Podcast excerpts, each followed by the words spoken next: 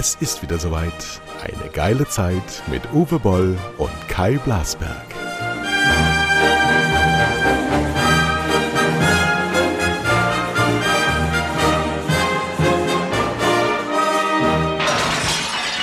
So, wir sind etwas verspätet, weil der Uwe, wie ich geschrieben habe, bei Twitter auf Jück war.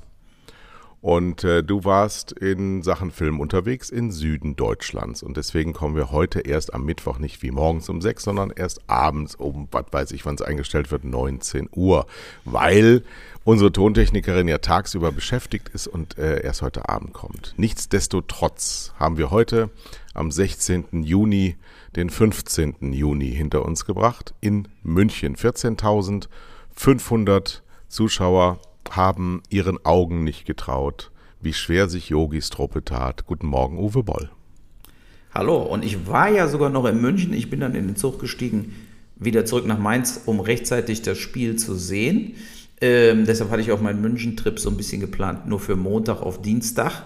Äh, und ähm, war aber in München relativ wenig so auf der Straße zu sehen, von wegen, also muss man vorstellen, Deutschland, Frankreich, wenn jetzt wirklich eine volle Europameisterschaft mit vollbesetztem Europa, äh, mit vollbesetztem Stadion gewesen wäre, wäre ja in München gestern Nachmittag schon die Hölle los gewesen. Aber auch am Bahnhof und so war äh, relativ tote Hose.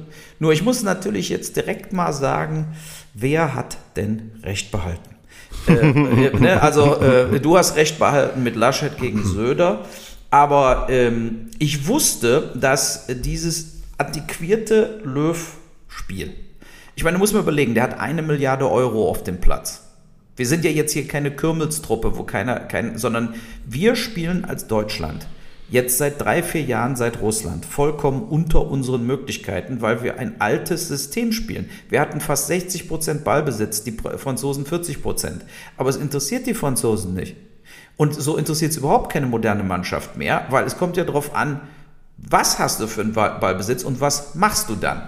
Und dieses Gündogan Kroos hin und her Geschiebe im Mittelfeld mit Hunderten von Ballpässen äh, hat, und das war ja beim Löw schon immer so, den Blick komplett vernebelt für, ja, ich will ein Tor schießen. Ja. Da kann ich auch mal von dreißig Metern mal einen abziehen. Und guck ja. mal, wie der Kroos die Freistöße, den darfst du gar keinen Freischuss mehr schießen lassen. Und dann hinter der Sané auch. Wir hatten drei gute Freischusschancen, die sind doch nicht mehr in der Lage, das Ding mal aufs so was, Tor so was, zu übrigens, bringen. Sowas macht mich komplett wahnsinnig. Ich meine, ja. die sind von Beruf Profifußballer mit Millionengehälter und die kriegen es nicht hin, aufs Tor zu schießen. Jeder genau. Trainer, das habe ich von Peter Neururer gelernt, der hat gesagt, du musst wenigstens aufs Tor zielen, denn es kann ja dann sein, egal wie luschig der Ball ankommt, dass ein anderer noch einen Fehler macht. Aber wenn du drüber schießt, ja, dann kannst du kein Tor schießen. Nur im American Football geht das. Und das ist so, so ist es. es ist so, so beschämend, was wir da gestern gesehen haben. Eine Mannschaft frei von Ideen. Und was mich noch mehr geärgert hat, war das, der Nachklapp dazu, wo eben Befangene, Ex-Nationalspieler da rumsaßen, die alle noch gut Kind machen und das schön geredet haben. Ich habe da nichts gesehen, was entwicklungsfähig ist. Und gegen Portugal müssen wir komplett anders spielen, weil wir Wird sonst nicht wieder passieren.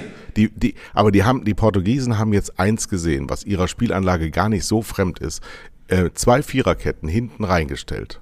Ja, und mhm. das let, sogenannte letzte Drittel, das hat ja auch immer dann, und in der Box und wie sie jetzt alle sprechen, ja, das ist die, der gleiche banale Fußball wie vor hundertfünfzig Jahren.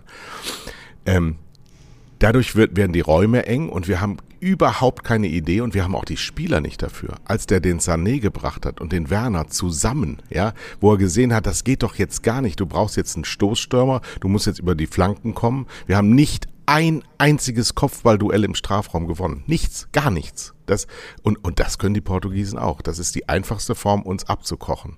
Erbärmlich. Mhm. Ja, und kein Spielmacher, der das Spiel dann mal rauszieht, der einfach mal ähm, äh, zwanzig Meter sich selber zurückfallen lässt, damit vorne Räume entstehen. Das war Fußball wie neunzehnhundertvierundsiebzig.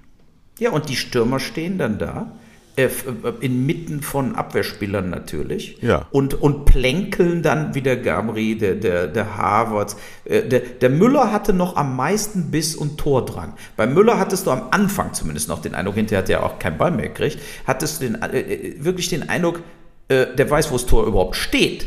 Während du beim Gabri oder beim Havertz äh, hattest du überhaupt den Eindruck gar nicht, äh, die wollen auch gar kein Tor schießen, Äh, und das ist natürlich äh, verheerend. Wenn, wie, guck mal, wo der Mbappé, wenn der mal abgeht, wie der die hinter sich gelassen hat. Aber das ist ein Stürmer, der will dann ein Tor schießen. Genau. Und, und das, da haben wir gar nicht in unserer Truppe. Und leider dann natürlich hinterher auch, du kannst nicht als Löw bei so einer Scheißsituation äh, den, den Volland und solche Leute, gibst du dann noch fünf bis zehn Minuten Spiel. Was soll denn der Scheiß? Der, der hätte in der Halbzeit wechseln müssen. Der hat den Gosens rausgenommen, linken genau, der Gosens war raus. Der stärkste Mann, der ja. gekämpft hat wie ein Schwein. Der hat genau. super gekämpft. Den hat er dann rausgeholt. Kann er sagen, ja, weil er müde war. Habe ich aber trotzdem nicht gesehen, dass der müde war. Nee. Der hat auch den anderen mal so ein bisschen äh, wehgetan. Ja, der ist da mal draufgegangen. Hier ist eine Europameisterschaft und kein scheiß Freundschaftsspiel gegen Lappland. So, und, äh, ja, und dann haben die sich da nach Strich und Faden im Prinzip, haben die sich verarschen lassen. Die Franzosen haben gemerkt, die sind total ungefährlich. Wenn wir da schön dicht stehen, kriegen die nichts geregelt. Und so kam es ja auch. Es kam ja zu nichts.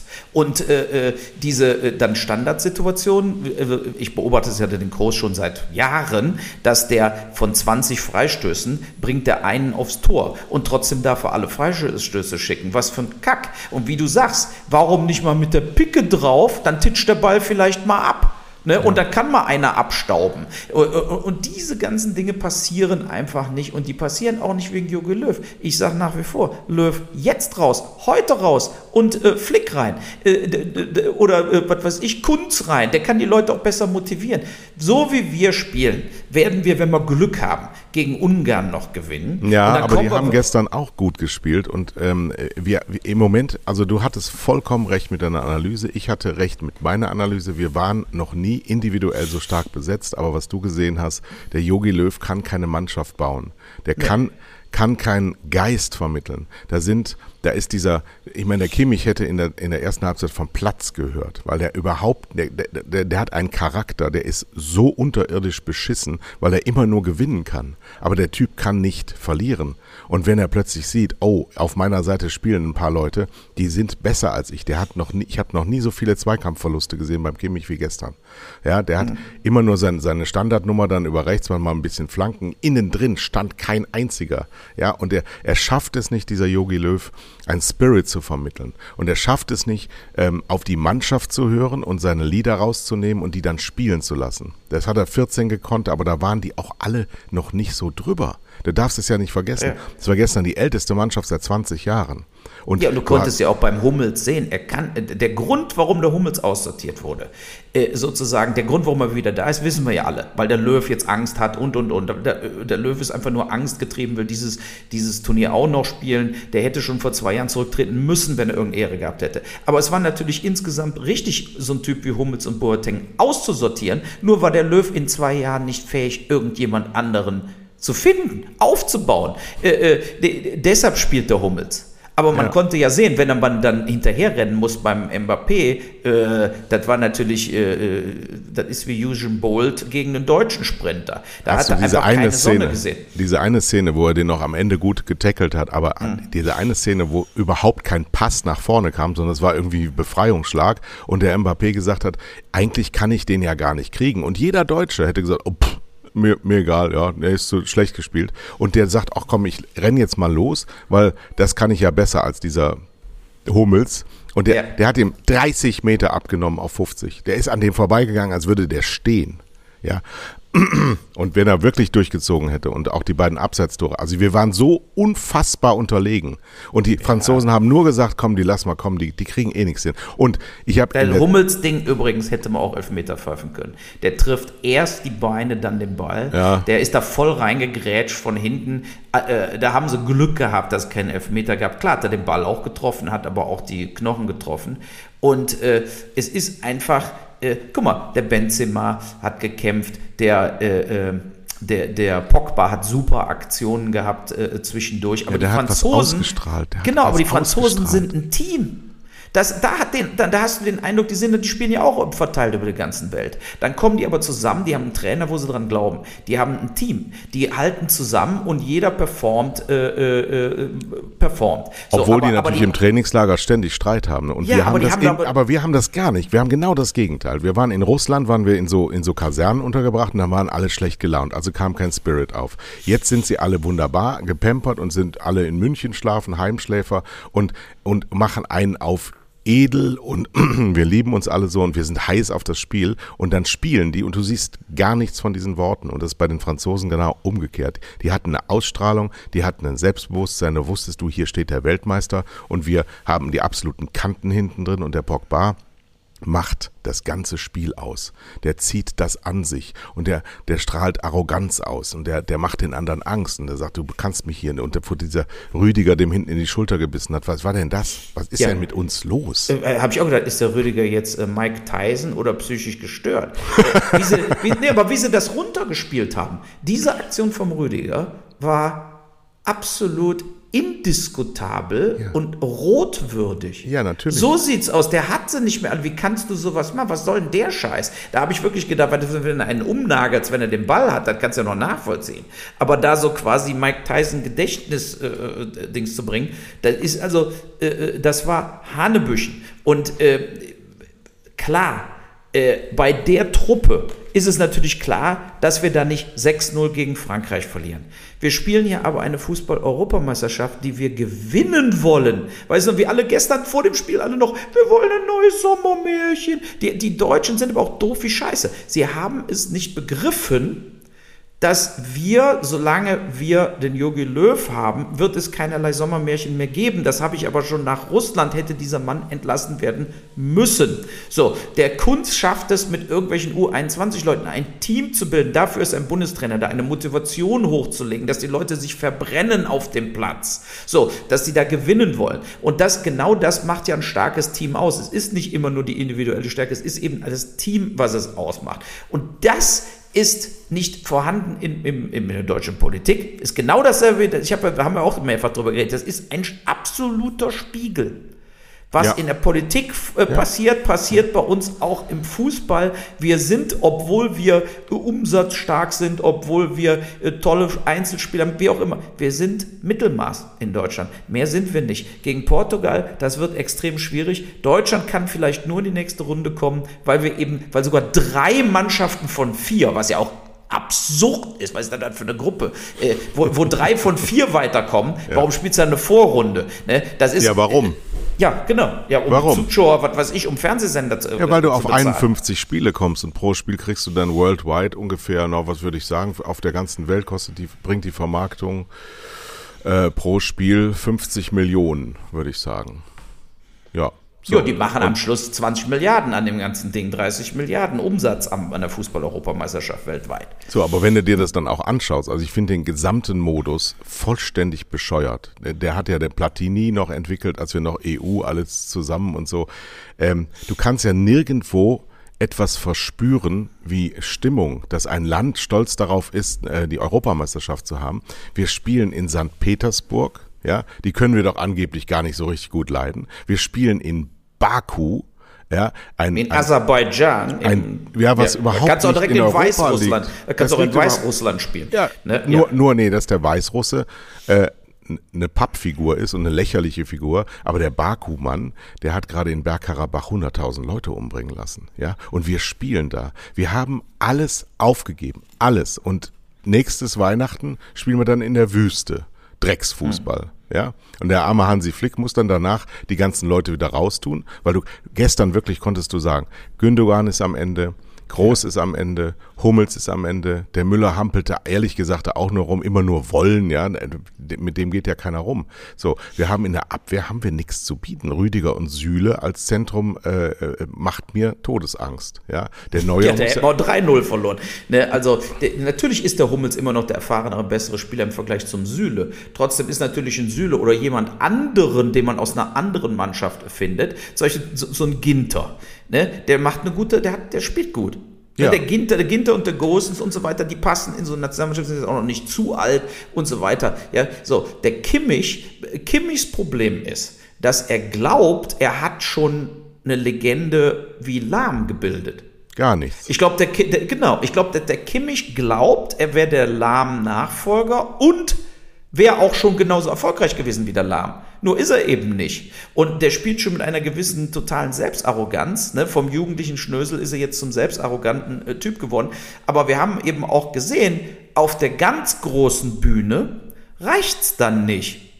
Und ne, also der höher war dann ausrechenbar für die Abwehrspieler und so weiter und so fort. So, also äh, da, das und wenn ich war, dann höre, dass ein Tim Werner, heißt der so? Timo. Dieser, dieser, Timo Werner, dieser mhm. Stürmer, in der Pressekonferenz gesagt hat, auf die Frage, er, sie spielen ja nicht, was macht das mit ihnen? Dann spiele ich halt nicht, antwortet. Ja, dann, dann würde ich dem sagen, pass mal auf, das Ticket nach Hause buchst du dir selber und spielen tust du für Deutschland übrigens nie mehr. Auf Wiedersehen. Ja, wie kann ja, die denn zerreißen sich ja auch nicht, die verdienen ja jeder dreißig Millionen im Jahr. Das ist ja auch so eine Sache. Der Kroos, das Interview, ich habe nur das eine Interview nach dem Spiel noch gesehen, habe ich ausgemacht, ich konnte es nicht mehr ertragen, mit dem Kroos, wo er dann eben sagte, wir haben doch gut gespielt. Ja, ja, ja, klar, aber ihr habt ja. verloren. So, ihr habt verloren. Und das ist, wo früher, sagen wir mal so, weißt du noch, äh, Dieter Hoeneß mit äh, Kopfverband äh, total am Bluten oder Rummenigge, wie er das Spiel rumgerissen hat. Äh, ihr habt es nicht begriffen, aber was ja zählt, ist nicht, wie schön ihr die Bälle hin und her flanken könnt mit links und rechts, sondern ihr müsst die Spiele gewinnen, egal wie. Wir haben gestern ne. in hundert Minuten Spielzeit eine einzige Torchance gehabt von Gnabry, der, der diesen, diesen Dropkick da genau. ja, auf die Latte gesetzt hat. Ja, den hat. Kann man aber auch mal reinschießen zum Beispiel. Kann man auch mal reinschießen, genau. aber wir hatten eine einzige Torchance. Und ansonsten haben wir uns da einfach festgespielt und wir hatten kein Mittel, keine Idee, obwohl wir angebliche Weltklasse-Spieler im Mittelfeld haben. Ja, und wir, wir haben da, was haben wir mit zwei Achtern gespielt? Ich weiß überhaupt nicht, was das für ein System gewesen sein soll. Ich, ich weiß, die hatten keine Idee, kein Mittel. Immer nur Gosens. Der war, der war wirklich anspielbar und der hatte wirklich Ideen, aber in der Mitte waren die Wasserbüffel aus, aus Frankreich. Da konntest du nichts gegen machen. Und das ist so ideenlos, wirst du gegen jede Mannschaft Probleme kriegen. Gegen jede. Ja, absolut. Und äh, äh, es ist leider, äh, äh, glaubt mir, ich habe da gesessen und habe mir gesagt, ich möchte gerne, dass Deutschland gewinnt.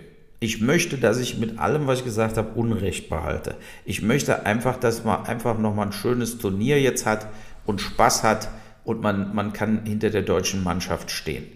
Aber dann ging es wieder schon nach dem, ich habe einfach gemerkt, es wird einfach nicht passieren. Also dieser Wunsch wird einfach nicht in Erfüllung gehen, sondern was passiert ist, diese Lähmungserscheinungen, die wir in, in Russland dann hatten, das war die Initialzündung, und danach haben wir kontinuierlich weiter Schlafwagenfußball gespielt und nur gegen Gurken gewonnen. Wir haben kein einziges Spiel gewonnen gegen richtige Top-Mannschaften in drei Jahren. Und dann, wo wir uns letzten Herbst dann auch noch nicht mal für dieses internationale andere Scheißturnier qualifiziert haben, wo wir im letzten Moment wirklich verloren haben und jetzt gegen Nordmazedonien verloren, äh, gegen Dänemark unentschieden, die hier schon ein Spiel verloren haben. Du hast sozusagen, wir haben überhaupt keinen äh, Zug bis oder äh, alles andere ist diese Selbstillusion immer. Das ist dieselbe Selbstillusion wie in der Politik, wo wir immer denken, äh, wir sind wer. Ne? Und du hast ja jetzt auch gesehen, wenn man mal politisch ein bisschen wechselt, äh, Biden war in Europa, ne? Der kommt, obwohl er so alt ist, hochenergetisch äh, rüber, äh, ja, und dann hat eben Merkel nur eins versucht, dass das Statement gegen China nicht so hart ist, weil mit China machen wir ja gute Geschäfte, auch wenn sie uns am Schluss überrollen werden, das spielt keine Rolle, was zählt ist Umsatz jetzt. Äh, ne? Und der Biden war ja da, um, um Strategien zu besprechen für einen längeren Zeitraum.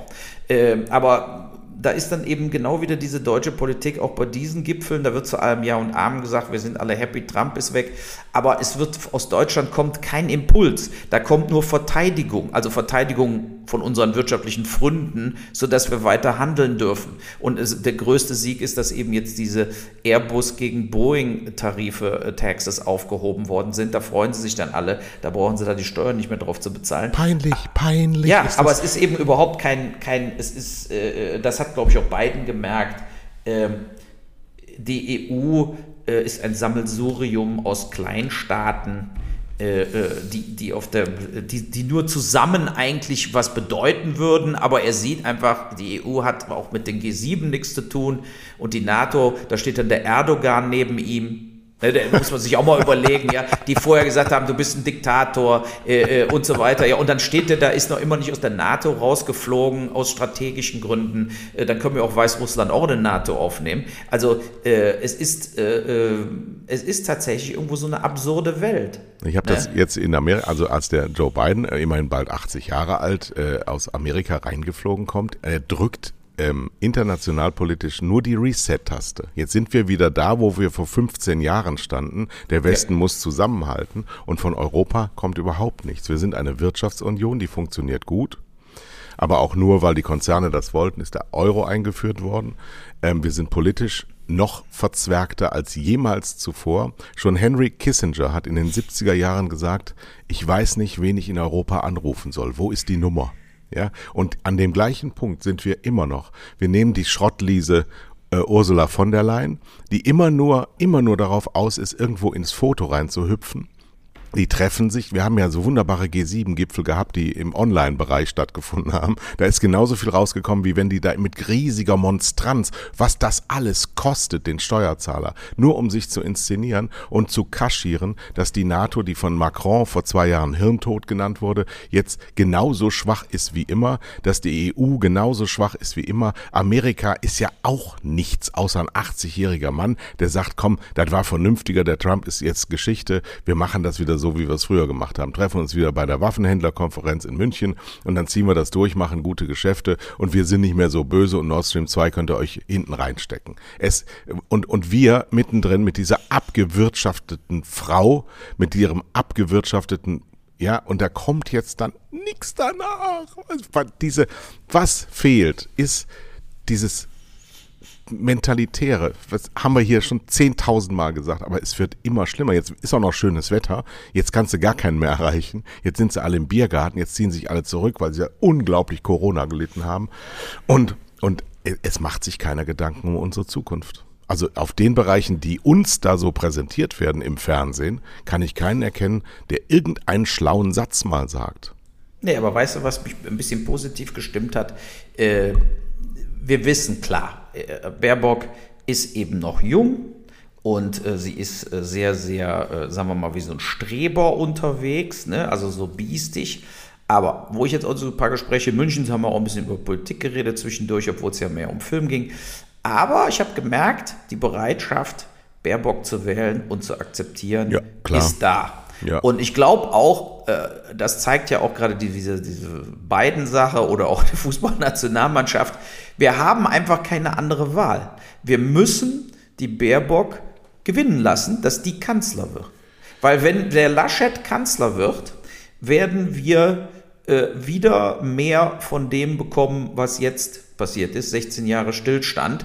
Klar wird der ein bisschen was machen, aber der, der, der, das, was nötig ist, wird einfach nicht passieren. Und wir brauchen vor allen Dingen auch, und das ist ja der entscheidende Faktor, jemanden, der da sitzt und nicht den Status quo verwalten will, sondern äh, oder Umsätze sichern will von Siemens und Co., sondern der als Hauptaufgabe hat, äh, Deutschland nach vorne zu bringen, zu revolutionieren in der E U, in der Welt, aber auch forsch vorangeht und mal Sachen auch international ein stärkeres Gewicht reinlegt, Äh, und sich tatsächlich offeriert als lass uns wirklich zusammenarbeiten, lass uns doch mal was machen. Ich kann zum Beispiel nur empfehlen, also oder nur, nur empfinden, ich glaube, der Biden, der ist am Schluss wieder in dieser Maschine zurück und sagt sich, mein Gott, ey, was war das ein langweiliger Scheiß. Ich habe zig Impulse geben wollen als achtzigjähriger Amerikaner, aber äh, was kriege ich zurück? Bedenkenträger, äh, E U-Taxes. Ne? Ich kann mir nur vorstellen, wie der da mit der von der Leyen und dem anderen Typ da durch die E U dann auch noch gelaufen ist für zwei Stunden, drei Stunden. Der hat auch gedacht, was ist das alles für eine Scheiße? Interessiert mich nicht. Lass uns doch darüber reden,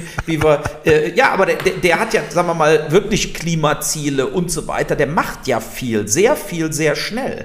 Und... Äh, Der, der, ich, wenn man dann zurückfliegt, dann denke ich auch, da sagt der, Europa ist totaler Stillstand. Es Total. passiert einfach nichts. Ne, da können wir nicht drauf bauen. Da können wir nur irgendwo sagen, ja gut, die NATO gibt's weiter und wir machen unser Trading. Aber ansonsten könnt ihr Europa die komplett führen knicken. Uns mit, mit ihrer, mit ihrer äh, Politiksystem aus dem achtzehnten Jahrhundert führt uns Amerika am Nasenring durch die Welt. Wir haben überhaupt nichts zu sagen, außer wirtschaftliche Kraft. Die setzen wir nicht ein. Amerikaner treffen sich im Kongress im Moment, um ihre ähm, äh, Internetfirmen zu zerschlagen, weil sie sagen, wir können keine Politik machen gegen diese Riesen. Ja, denk mhm. mal an, an äh, frühere Zeiten. Das haben die Amerikaner immer gemacht. Das ist bei uns absolut undenkbar. Wenn nur jemand mal etwas Kritik führt, sitzt auf dessen Schoß fünfundzwanzig Lobbyisten aus der Gesamtwirtschaft und sagen, also wenn sie noch eine Zukunft haben wollen als Politiker oder später mal bei einem von uns angestellt werden wollen, was ja bei uns gang und gäbe ist, dann müssen sie jetzt mal ihre Fresse halten. Sonst geht das nämlich nicht. Sie haben ja recht mit dem Ganzen, aber wir machen keine Geschäfte, wenn wir uns verändern müssen. Sondern wir wollen, das siehst du ja in der Automobilindustrie gerade, die sagen halt, ja, dann lassen wir halt die Verbrenner auslaufen, dann machen wir halt sehr, sehr teure E- äh, E-Mobilautos. Das wird nicht funktionieren. Das geht nicht, weil die ganze Welt nicht nach diesen Sachen schreit, weil du sowas viel einfacher woanders produzieren kannst. Wir sind da auf dem sowas von absteigenden Ast. Es tut mir auch leid für die Hörer, dass sie immer den gleichen Kram hören, aber es, es wird nicht gesagt draußen. Und zum Laschet kann ich nur sagen, der, der verkörpert alles, was schlecht ist am Konservatismus.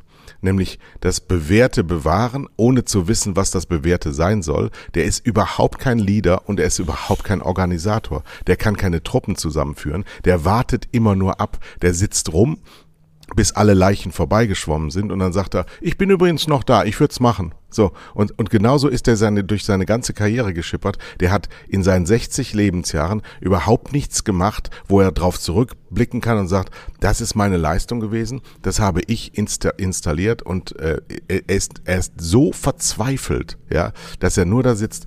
Überleg dir mal, der ist Kanzler und dann ist Friedrich Merz Wirtschaftsminister. Wie der dem von hinten reinbläst, wie, wie die Lobbyisten quasi im Bundeskanzleramt Zugangsberechtigungen ohne Karten haben. Die können die Klinken so runterdrücken, die kommen da rein. Das, das wäre wirklich die aller, allergrößte Katastrophe. Er wird's zwar, das habe ich ja letzten März schon gesagt, da bin ich ausgelacht worden. Ich habe letzten März, ich habe eine Nummer nachgeguckt, bei Twitter, das Duell Scholz gegen Laschet. Baerbock hatte ich nicht auf dem Plan, das war für mich der Habeck, aber damals war ja auch nicht klar, dass die Grünen so stark werden. Ich glaube auch nicht, dass die Grünen so stark werden. Die werden das stärkste Wahlergebnis aller Zeiten im Bund einfahren, aber sie werden Juniorpartner sein von einer fürchterlichen C D U, die so abgewirtschaftet ist. Gestern das Tierwohl-Label von Julia Klöckner. Du musst dir mal vorstellen, eine Frau, die, die wirklich im, im harten Wettkampf mit Andi Scheuer um den erbärmlichsten Politiker Deutschlands ringt, sagt kurz vor Toresschluss, nachdem sie jetzt hoffentlich in die Wüste geschickt wird, ich habe ein Tierwohl-Label an den Start bringen wollen,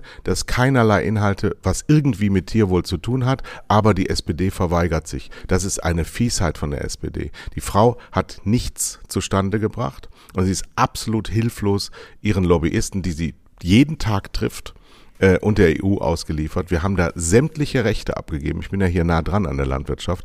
Das ist so eine Farce und das ist so falsch für all das, was uns ausmacht. Oh, sagen wir doch mal was Positives. Was ist denn schön gerade? Das Wetter.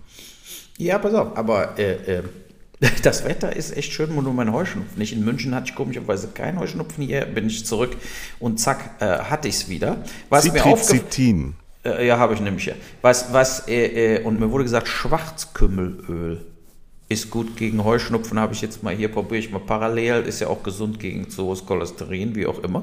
Mhm. Äh, was mir aufgefallen ist, im Zug, ähm, also in Bayern muss man immer noch im Zug auch nur F F P zwei Masken tragen, alles mhm. andere ist nicht erlaubt, auch in der Straßenbahn nicht, äh, aber die Schaffner und so weiter waren total nett im Zug. No, also wirklich, sowas. wirklich, wirklich, also ja, nee, aber ich hatte anders in Erinnerung, äh, äh, alles, äh, also es war on time, es war sauber, die Leute, die Schaffner und so waren nett, haben sich nie angestellt, konnten zum Beispiel mein Ticket nicht scannen, dann musste das irgendwie mit der Hand eintragen und meinte, komm, ist gut. So, hast du den also, Scanner mal g- gesehen, was die da mit sich rumtragen? Das ist ein Gerät wie äh, ja. Cap- Captain Kirk hatte das Namen, ganz genau. Ende das der ist, sechziger Jahre. Genau, das ist, Raumschiff das ist Orion. Sowas von peinlich. Ja, ja anstatt ein Handy, so ein Handy mit Scanner zu haben, da, da haben sie noch nicht umgebaut, weil Andi Scheuer noch nicht äh, die anderen zwanzig Milliarden genehmigt hat. Nee, weil sie also, die Bahn ist ein Verwaltungskonzern mit anhängendem äh, Verkehrsbetrieb. Und die, die müssen einfach äh, alles erstmal in die, ja, in diese Mentalitätsschraube durchdrehen. Da kommt dann am Ende halt gar nichts raus. Es ist, es ist nichts mehr. Aber also das die, die, die, die Ausweisstrecke von Berlin nach München und von Hamburg nach München sind die besten Strecken. Da passiert nie was. Ich bin jetzt zwei Jahre, äh, alles zwei Wochen gefahren. Ähm, sensationell, muss man wirklich sagen. Ich, ich bin ein, ein, ein Ein absoluter Bahnfahrer, mittlerweile bin ich ein gar kein Fahrer mehr, weil ich einfach nur noch hier am Hof sitze. Aber äh, die, die Bahn könnte so, so viel besser sein, wenn sie nicht so einen riesigen Apparat äh, bewegen müsste. Das ist das und, und, und auch da wieder haben wir die, dieses Mentalitätsproblem.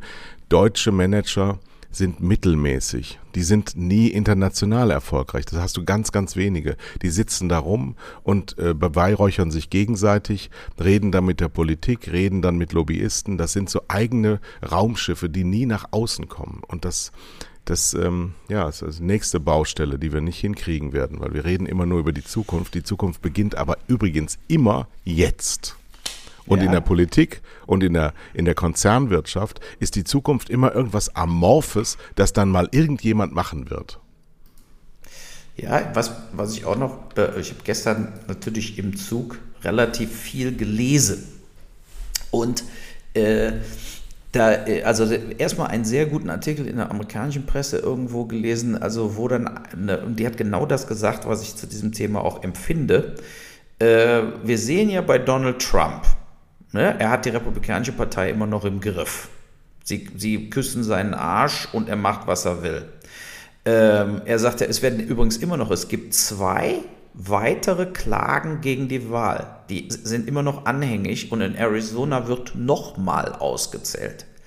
Er sagt ja, er wäre im August, wird er wieder reinstalliert werden als, äh, als Präsident. Wir lachen ja. uns noch tot. Ja. Aber die sagte, aufgrund all dieser Dinge, auch das Kapitol, Sturm aufs Kapitol, wird von den Republikanern selber klein geredet. Es ist ein Untersuchungsausschuss ja verhindert worden von den Republikanern, äh, die diesen Sturm aufs Kapitol untersuchen sollte. So, und jetzt müssen wir uns die Situation einfach mal vor Augen führen. Äh, und sie schreibt, und da hat sie mir aus der Seele gesprochen, solange dieser Typ nicht angeklagt wird und solange der Biden, und das macht der Biden, und seine gesamte Regierung handeln folgendermaßen.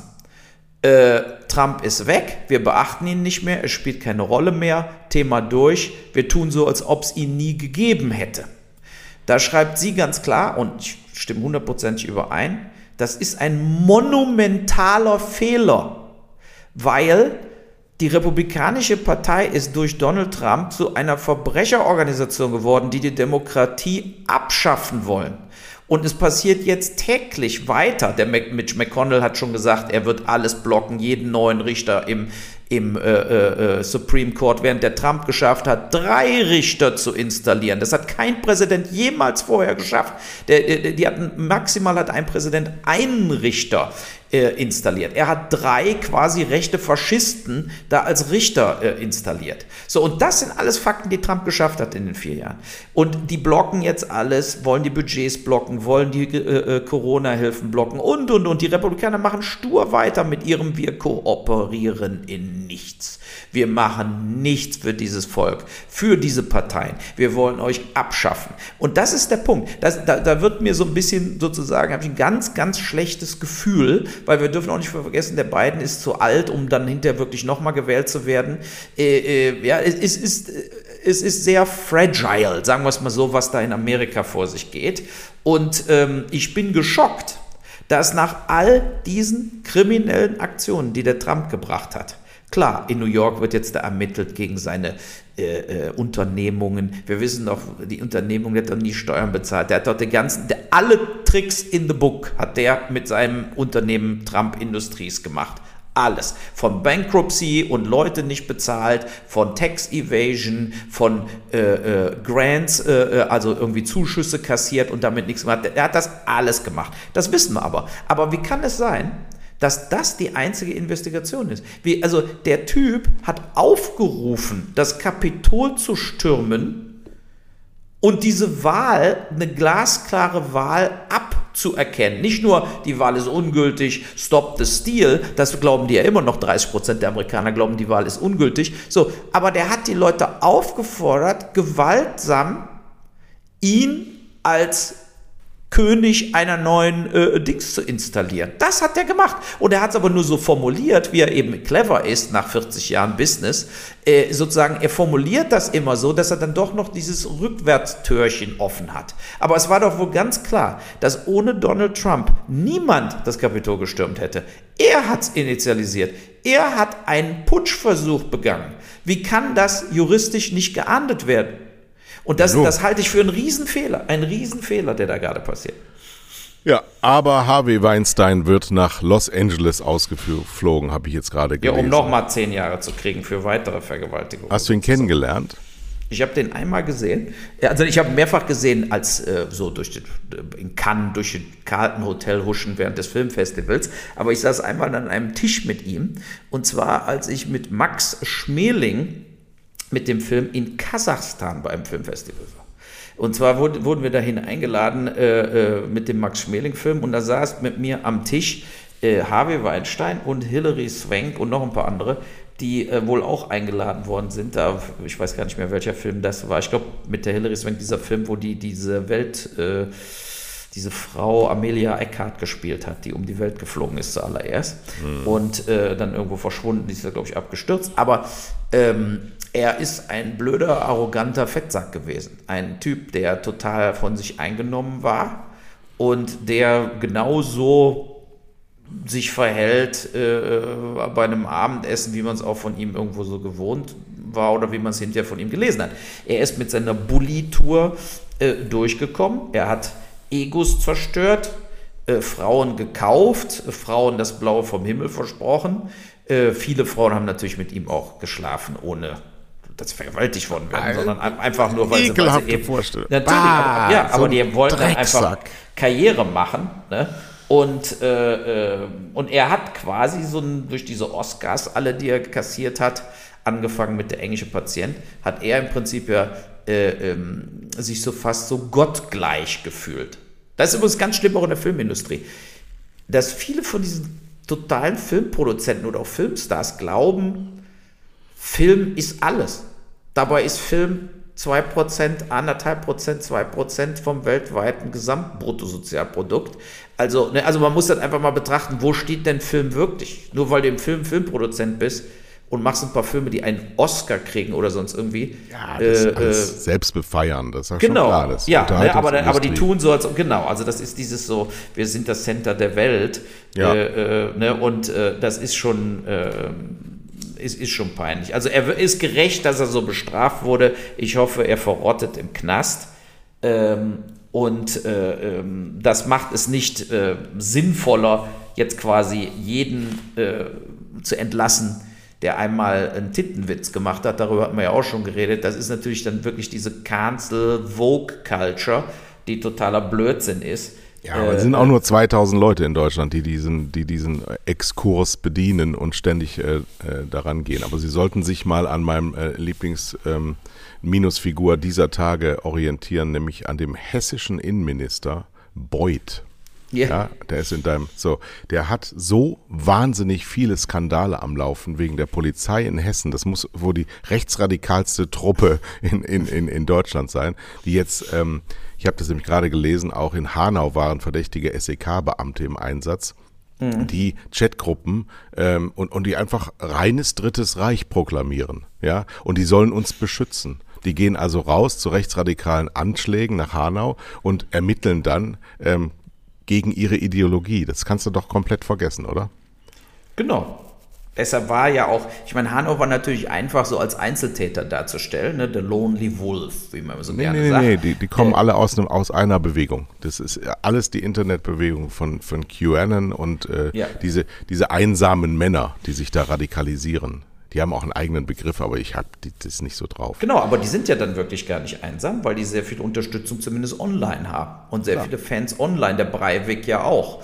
Ne? Und äh, gestern kam ja äh, unser Horst wieder mit dem neuen Verfassungsschutzpräsidenten, der ja einen ganz ordentlichen Eindruck macht, und die haben eben gestern beim äh, Jahreskriminalitätsstatistiken äh, äh, auch ganz klar gesagt, dass die rechtsradikalisierte Gewaltbereitschaft wächst, die rechten Straftaten wachsen überdimensional, und Seehofer hat ja in der Pressekonferenz gesagt, das ist ein ganz, ganz großes Problem. Ich wiederhole mich, es ist ein ganz großes Problem. Die Gewalttaten im linksradikalen Bereich haben auch zugenommen, vierhundert Körperverletzungen, vier versuchte Tötungen im linksradikalen Bereich, und auch im islamistischen Bereich haben natürlich auch Straftaten zugenommen, aber nicht in dem Maße, ähm, wie im rechten Bereich, wo ja tatsächlich erfolgreiche Tötungen, erfolgreiche Morde und äh, Tausende von äh, Gewaltverbrechen äh, begangen worden sind. Und das wächst.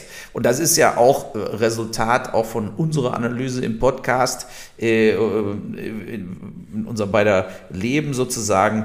Wenn man Probleme versucht wegzulügen, äh, zu kaschieren als Politik, dann wachsen rechte und linke äh, radikale Flügel. Das ist einfach so. Wenn, wenn man, wenn man bestimmte Dinge nicht löst, oder totschweigt, wie die deutsche Politik über Jahre, oder keine Lösungen bietet, dann passiert es ja trotzdem nicht, dass die Leute dann nicht mehr darüber nachdenken und sagen, aus den Augen, aus dem Sinn, sondern bei vielen grummelt dann sowas. Es wächst im Stillen. Also ich darf daran erinnern, dass zweitausendsechzehn, zweitausendsiebzehn der Herr Seehofer und der Herr Söder, nicht zusammen, aber äh, parallel, alles getan haben, um dieses rechte Feuer zu entfachen. Ja, also ähm, mit, mit Kreuzen an die Wand nageln und Asyltourismus und äh, äh, er hat Frau Merkel, der Seehofer hat die Merkel ähm, der Rechtsbeugung bezichtigt wegen der Flüchtlingsgeschichte.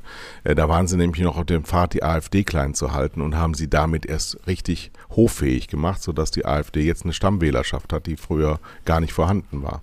Das heißt, wenn die Politik nicht nur nichts tut, sondern auch noch das Falsche und dann Vollgas gibt, weil sie sagen, ah, fahr mal wenigstens schnell, ist zwar die falsche Richtung, aber dann haben wir wenigstens Geschwindigkeit aufgenommen, dann muss ich da sagen, sitzt da so ein Opa und erzählt mir irgendwas aus Statistiken, aber der weiß überhaupt nicht, wie das Ganze entsteht und wie da Vorschub geleistet wird und wie eben auch eine breite Basis da sein muss, damit das alles. Natürlich sind die meisten Deutschen nicht extremistisch.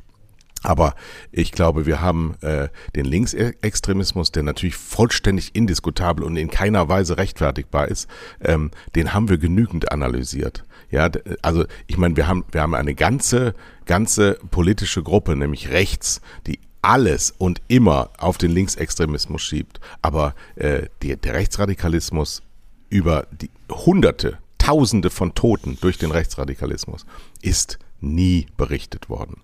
Ja, ja, der wird ja auch mehr oder weniger unterstützt von der Staatsgewalt. Ne? Ja, also, eben, wenn du solche meine, du Polizisten ja hast, wer soll ermitteln? Wenig, richtig, du wirst ja relativ, sagen wir mal, wenn du jetzt mal ein Verhältnis hast, wie viele äh, Polizisten, B K A, Landeskriminalämter, Polizisten, K S K, Soldaten, also alle, die sozusagen bewaffnet sind, ja, wie viele von denen stehen eher rechts als links, wie viele von denen sind jetzt geheime Antifa-Leute und wie viele von denen sind eher geheime AfD-Wähler und N P D-Fans, da ist natürlich ein Verhältnis von neunundneunzig zu eins. Ja. So sieht's aus. Und ja. Wie viele von denen sind äh, Islamisten? Äh, das Verhältnis ist so hundert zu null. So, ja. Daher haben die natürlich einen enormen Wettbewerbsvorsprung, wenn es darum geht, Gewalttaten eben auch zu machen, abzudecken, Leute mit Waffen zu beliefern und so weiter. Mir hat mal einer erzählt, er kannte den K S K-Chef, den alten K S K-Chef äh, zum Beispiel, und der, die, die K S K sitzt ja irgendwo in Neckarsulm oder in Heilbronn. Da ist das Hauptcenter von denen. Ne? Und der hat immer aus Spaß seine Kinder mit dem Helikopter von der Schule abholen. Also mit so einem K S K-Helikopter. Da hatten die immer riesen Spaß dabei. Und die sind dann auch mal mit dem K S K-Helikopter, haben die Kinder, weil der, ich kenne den über die Kinder äh, sozusagen, und der äh, hat gesagt, die Kinder sind öfter mal mit dem einfach, da hat er so einen Helikopter genommen, sind nach Italien geflogen übers Wochenende. Und dann hat, dann wurde nie, da, aber das entspricht ja ungefähr diesen paar Berichten, die wir jetzt hier so kennen, dass einer sich Waffen mit nach Hause nimmt, tonnenweise Munition mit nach Hause nimmt und diese ganzen Sachen, weil da einfach, äh, die hatten quasi, wir sind die Elite, ja, wir machen, was wir wollen. Wer will uns denn aufhalten? Ne? So, und das ist natürlich diese Mentalität, war da auch beim Militär stellenweise ähm, und äh, äh, da wurde einfach sozusagen, ich bin hier der Boss, wenn ich mit dem Maschinengewehr einkaufen gehen will, gehe ich einkaufen, wer soll mich denn daran hindern? So, so schlimm war das schon beim K S K, wurde ja gestern beschlossen, wird nicht aufgelöst, ist ja auch klar, kann man ja auch nicht auflösen, man braucht ja irgendwelche Soldaten, die auch wirklich kämpfen können. So, nur äh, äh, man hätte da natürlich schon vor Jahren und zig Jahren äh, ganz brutal disziplinärisch, hätte man die sozusagen befehligen müssen und runterschrauben ja. müssen. So, aber, und so ist es auch beim, beim sozusagen Law Enforcement und äh, äh, ja, ich meine, klar, Hanau, äh, mein Film ist fast fertig, aber äh, der zeigt natürlich Schwierigkeiten bei der Polizei auf, der zeigt natürlich auf äh, Ermittlungsversagen beziehungsweise Versagen an Ort und Stelle, ähm, ich hoffe wirklich, äh, Leute werden sich ihn am Schluss äh, auch angucken, weil er eben das Gegenteil ist ja, von einer Opferverhöhnung. Ja, da müssen wir sehen. sehen. Hier weiß ich noch nicht. Das werden wir eben sehen, wie es in den nächsten drei, vier Wochen sich wirklich dann auch entscheidet. Ähm, aber äh, vielleicht muss ich wirklich auf eine kleine Kinotour selber gehen und danach dann wirklich klassisch Video, D V D und dann Äh, einfach beim Streamer hochladen. Äh, das werden wir sehen, wie es ausgeht. Auf jeden Fall wäre es schade, wenn so ein wichtiger Film nur wegen, wegen eines Bürgermeisters von Hanau, der schreibt, äh, oh, die armen Opfer, und will in Wirklichkeit natürlich seinem Parteikollegen, den Innenminister, schützen. Das, das ist ja, was hier im Raum schwebt. Ne? Und äh, ähm, mich hat auch Ich eine, glaube, der Herr Beuth ist von der C D U und der Hanauer ähm, auch. Nee. Doch. Der, der ist von der C- S P D. Nein, der ist C D U. Kaminski Gut. ist C D U. Gut. Ne? So, und, äh, Unsere der, Hörer werden das recherchieren und dir schreiben. Nein, der ist von der C D U. Das, wei- das weiß ich. Ja, ja. Äh, naja, aber wie gesagt, äh, das, das ist eine Sache, da zeigt sich eben auch, wie in Deutschland äh, äh, äh, Politik funktioniert und wie dann eben auch zum Beispiel Opferfamilien äh, genutzt werden. Ja. Äh, ne, gegen ihren, sagen wir mal, Willen. Und, äh, nee, Kaminski ist S P D. Ich habe es gerade gegoogelt. Süste, ja, ja. Süste. Naja, gut. So. Aber, ja. Wir sind durch. Ja. Morgen kommt der heißeste Tag des Jahres. Was machen ja. wir da? Da legen wir uns in den Garten, in Schatten. Ich habe eine sehr schöne Hängematte. Ansonsten äh, haben wir noch Fleisch. Also äh, geht mal ins Internet und bestellt mein Fleisch, denn ähm, ich habe das Grillen etwas überschätzt. Wir haben noch was übrig und ähm, ja, würde ich mich sehr freuen. Ich bestelle beim nächsten Mal wieder, dann bin ja. ich durch mit meinen drei. Also ich kann jetzt sozusagen, ich muss noch einmal aussetzen und dann kann ich wieder bestellen. Dann habe ich in der Kühltruhe äh, alles fertig gemacht, was ich hatte, und dann habe ich wieder Platz. Es kommt ja nämlich immer das größere Paket. Ja, ja, ja. Also da sind ja auch viele, viele Wahnsinn. Ich habe am, am Sonntag haben wir Rinderbrust gemacht äh, im, als Schmorbraten. Das ist so lecker. Das ist Wahnsinn. Das hat man ja ganz vergessen. Ich habe gar nicht mehr so viel Fleisch gegessen wie jetzt gerade. Aber das ist wirklich, wirklich ganz, ganz empfehlenswert. Und ähm, ja, deswegen, also reine Grillpakete machen wir nicht. Wir sind ja nicht hier irgendwie so ein blöder Online-Anbieter, sondern wir sind Süderhöfter punkt de. Und deswegen sage ich jetzt... Schönen Donnerstag. Tschüss.